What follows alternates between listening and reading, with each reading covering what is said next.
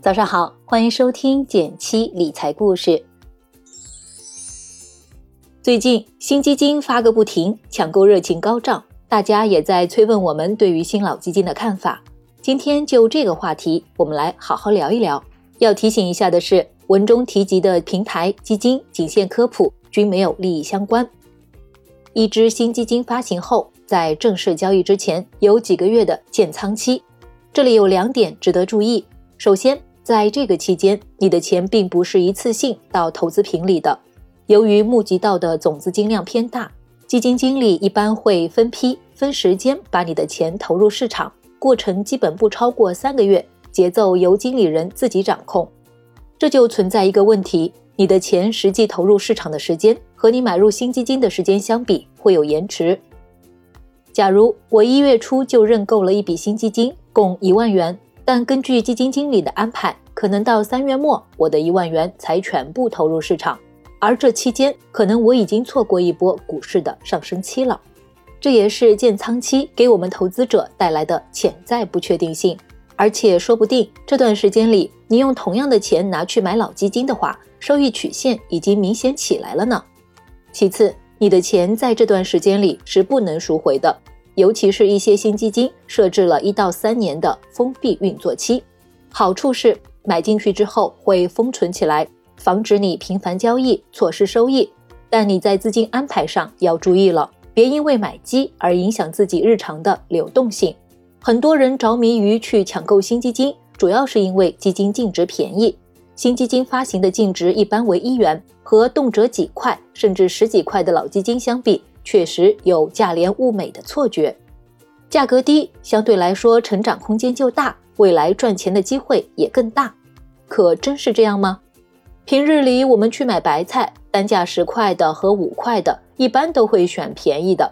但基金和白菜不一样。我们买的是基金背后投资的一揽子资产，价格是否便宜和基金未来能替我们赚钱的能力没有因果关系。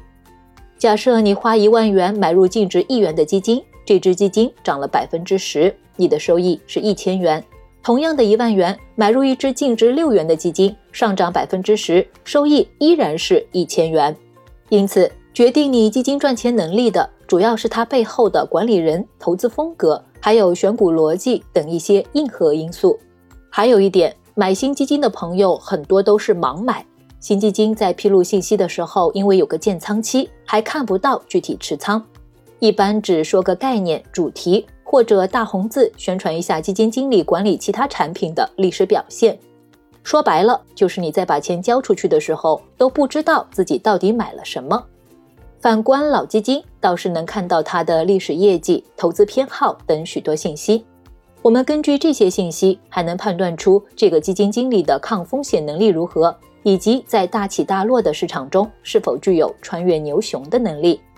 从这个角度来说，如果看好某个基金经理，不如买买他的老基吧，至少历史业绩确定，让你有据可查。总的来说，新老基金各有特点。但如果只是迷信新基金低位起点，因此判断一定能为自己赚更多钱，那就要冷静一下了。保不住之后还有迷思的话，收藏这篇文章，冲动的时候翻出来看看。从最近这个势头看，二零二一大概率也会是一个基金大年，接下来还会有上百只新基金在发行的路上。你可以去天天基金网进行查看，路径是首页基金数据，更多新发基金。如果你对基金投资感兴趣，不妨多花些时间，结合基金经理的访谈、历史业绩、投资风格，还有自己的风险承受能力等多方面来衡量一下。这样，下次银行理财经理劝你买基金的时候，你就能冷静判断了。好了，今天的分享就到这里了。如果你想学习更多理财知识，欢迎点欢迎点击订阅，每天早上六点，简七在喜马拉雅等你。